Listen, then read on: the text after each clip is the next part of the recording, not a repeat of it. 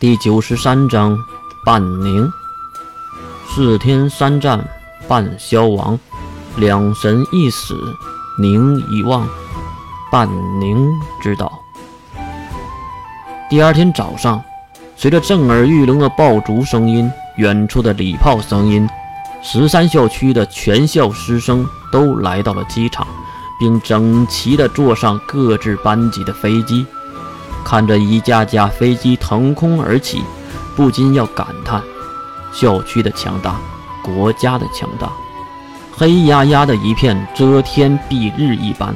让清晨的阳光都无法穿透那群鸡群，而由于身份原因，早早就飞上天空的他们呢？关灵，习惯吗？坐着豪华舱中的月看向一旁看着说明书的关灵。关灵由于月的原因，跟了月上了一架飞机，而一班的水兵却坐在后面，因为那是男生区。啊，我第一次坐这样的飞机。月一把夺过关灵手中的说明书，并丢到了过道的另一边。那边的人也是举手接住这个飞来的物体，并斜眼看向月。琉璃月同学，有事儿？竟然是和月同样银色头发的阿瑟尔，那个英国来的插班生。叫你身边的小薇过来。阿瑟尔有点小气愤，又不是叫自己，而且还用东西丢女孩的行为，也就月能干出来吧。带着不好意的冷笑，阿瑟尔轻声地对一旁的小维说点什么。小维马上蹦了起来，脸红彤彤的，瞪大了眼睛看向月和关灵。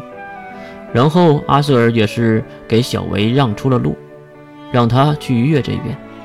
拿着说明书，小维走了过来，看向了月。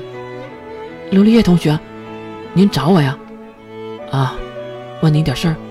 小维马上努力的摇头。我我觉得这种事还是再熟一点做吧。那个，我胡言乱语的小维还害羞的捂着脸，而月当然不知道这个小维在干嘛。喂，小维，你怎么了？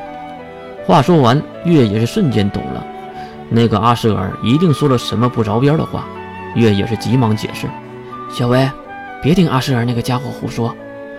我是想问，你们的家族不就是在自由岛吗？”啊，是啊。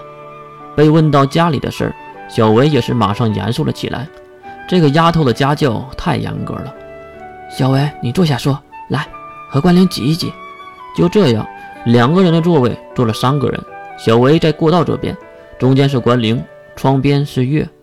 坐下来后，小维也是好奇：月同学，你要问什么呀？当然是自由岛第一校区公立初一学院。小薇一脸的疑惑。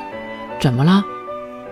听说这是校区站的主战方，就是初一学院，而且这个初一学院的校长就是叫初一，是吗？小薇马上就知道月要问什么了，因为这个初一可是有大问题的，他是和月一样的大问题。啊，原来月想知道初一校长的事儿啊，毕竟他也是。一旁的关灵马上也懂了。啊，我知道。嗯，初一校长也是一个男变女的，对不对？月用力的点了点头。是的，初一在很久之前就是一个男性，后来不知道什么原因就变成了女性，一直到现在。如果有什么机会，我真的想问一问，他是因为什么原因而转变性别的？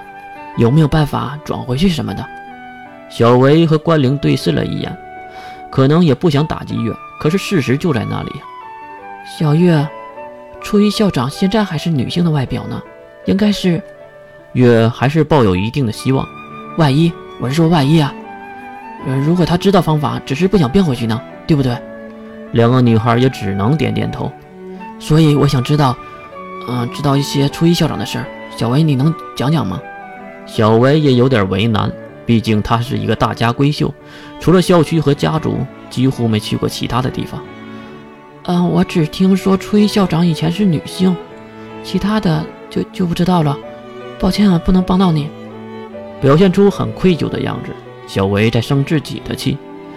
嗯，可能是在想，早知道多去问一些初一校长的事儿了。啊，没事的，没事的。你看，其他班级的飞机也起飞了。连忙岔开话题的月，指向窗外，那一行行的客机，如果不是科学阵营，谁敢有这么大面积的比翼飞行？